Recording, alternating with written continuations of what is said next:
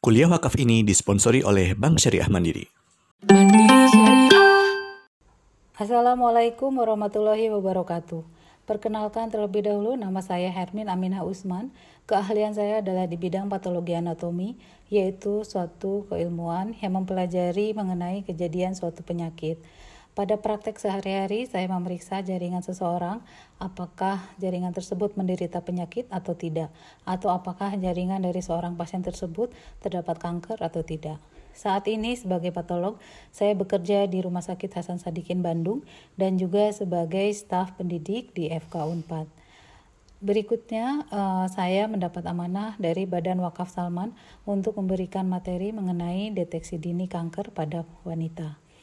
Nah, karena pada saat ini dari data tahun 2018 menyatakan bahwa e, kanker pada wanita itu yang paling tinggi adalah kanker payudara.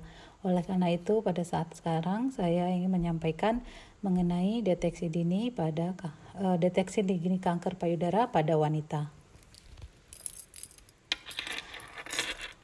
Jadi pada topik bahasan kali ini kita akan membahas secara sederhana mengenai apa itu kanker payudara, penyebab kanker payudara, faktor risiko kanker payudara, bagaimana deteksi dini dan pencegahannya, serta perlunya e, untuk bersama peduli terhadap kanker payudara. Sekarang, apa itu kanker payudara? Jadi seperti saya sampaikan tadi bahwa dari data Globokan atau Global Cancer 2018 di Indonesia didapatkan bahwa kanker kejadian kanker pada wanita di rentang usia di semua rentang usia itu ter, e, paling tinggi adalah kanker payudara, diikuti oleh kanker e, leher rahim atau kanker serviks uteri, kemudian nomor tiganya adalah kanker ovarium atau kandung tel, indung telur, kemudian yang keempatnya adalah kanker uh, usus besar atau kolorektal, kemudian diikuti dengan kanker paru-paru, setelah itu kanker gelenjar kondok atau tiroid, kemudian kanker korpus uteri, leukemi, non-Hodgkin, limfoma, dan liver. Jadi kalau pada eh, kanker payudara semakin meningkatnya usia, maka semakin tinggi kejadian ditemukannya kanker payudara. Dari data statistik tersebut terdapat dat, eh, eh data yang menyatakan bahwa satu dari delapan wanita itu mengalami kanker payudara. Jadi eh, kejadian kanker payudara itu uh, ada di sekitar kita, ada di dekat-dekat kita, karena dari data statistik bahwa dari 8 wanita maka satu di antaranya mengalami kanker payudara. Jadi apakah itu bisa jadi anggota keluarga kita, orang tua, anak, cucu, bibi, atau e, nenek gitu ya.